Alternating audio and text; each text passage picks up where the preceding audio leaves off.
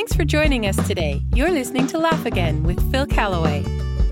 My friend Eleanor Young is with us today. She's lived with the challenges of polio from the age of five. Imagine what her mom and dad experienced. Eleanor, your parents sound like remarkable people. What are a few of the things they taught you? They did not treat me any different from my siblings. I didn't get any extra privileges, except, of course, physical accommodations that had to be made. And my mother, how she ever did it she learned from the physical therapist at the hospital what to do for me.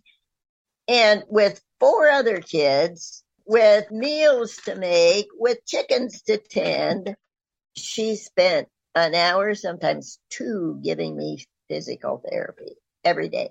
How did she do that? I don't know. When you were in hospital, she wrote you letters, did you say every day? Yes, that was in the years when I was in the Shriners Hospital having all the body fixing. I called it the body shop. she would write me letters every day about what was going on at home. She would talk about the chickens, the cats, the grasshoppers, my siblings. Would have been a lifeline for you. Yes you say of those very lonely days in hospital, God was with me and cared for me.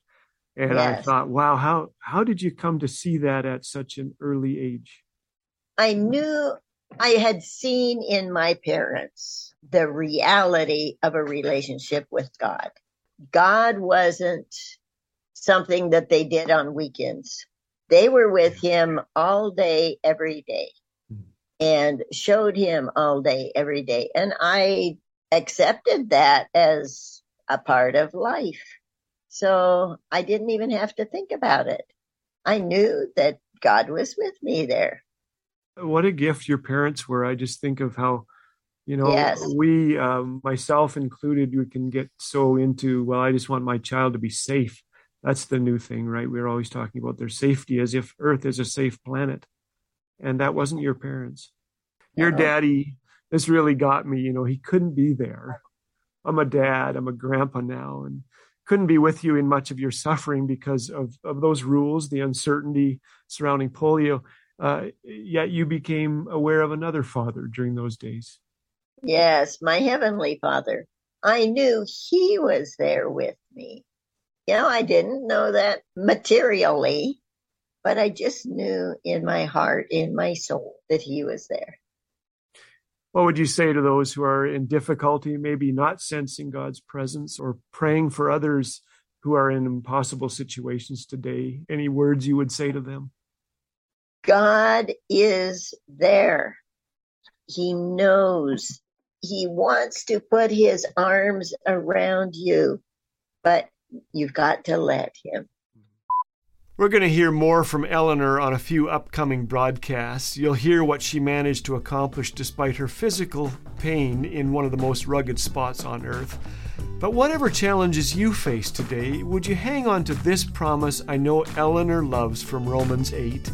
For I am sure that neither death nor life, nor angels nor rulers, nor things present nor things to come, nor powers, nor height nor depth, nor anything else in all creation will be able to separate us from the love of God in Christ Jesus our Lord. Thanks for listening today. God bless you.